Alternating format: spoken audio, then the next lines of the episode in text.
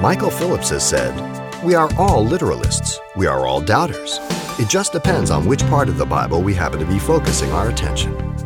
Yet, the simple truth is, says Pastor Xavier Reese, the Bible leaves little room for interpretation and makes itself very clear.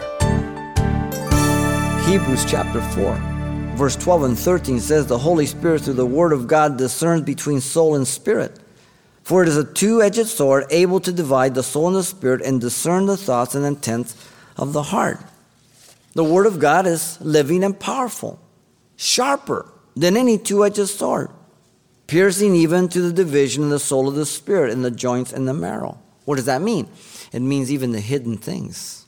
Because the next verse says, And as a discerner of the thoughts, the intents of the heart, and there is no creature hidden from his sight, but all things are naked and open to the eyes of him to whom we must give an account.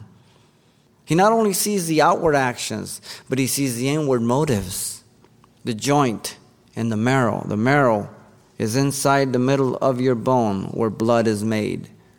That means nothing's hidden. The following verse explains what he's talking about. It's powerful, sharper than any two edged sword. You hear the gospel, it's a two edged sword. If you believe it, it saves you. It convicts you, you repent. If you reject it, it judges you. You're damned. You're separated from God. So, as Isaiah 55 says, the word always goes out and accomplishes God's purposes. It doesn't come back void. The word will save you or condemn you, depending on your belief in Jesus Christ. And that is made available by the person of the Holy Spirit who turns the light on. You remember when you heard the gospel?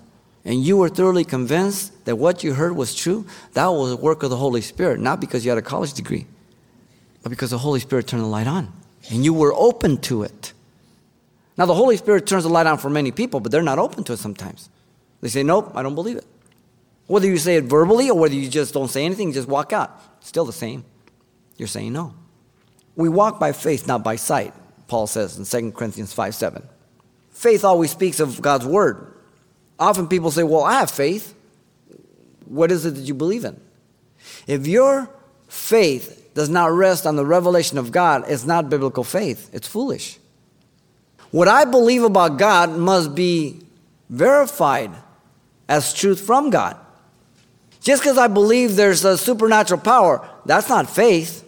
That's only common sense. Somebody made this place. Somebody made me. That's not faith. But when I believe that there is a supreme God who created this world and that he had a son and he sent his son to die for me. Now I'm believing what he revealed about himself. That's faith. So, for my faith to be biblical, it must be based on the revelation of God's word, not on the warm fuzzies, not on emotional experience, but on God's revelation about himself. You've been listening to Simple Truths with Pastor Xavier Reese, a daily devotional of the enriching and precious truths found in God's Word. We appreciate you listening each weekday at this time, but you can hear this program again by following the radio listings link at calvarychapelpasadena.com. For more on the other ministries at Calvary Chapel Pasadena, visit our website. There you'll find information about weekly events, Pastor Xavier's messages, even online booklets in English and Spanish. It's all at CalvaryChapelPasadena.com. Simple Truths is a radio ministry of Calvary Chapel, Pasadena.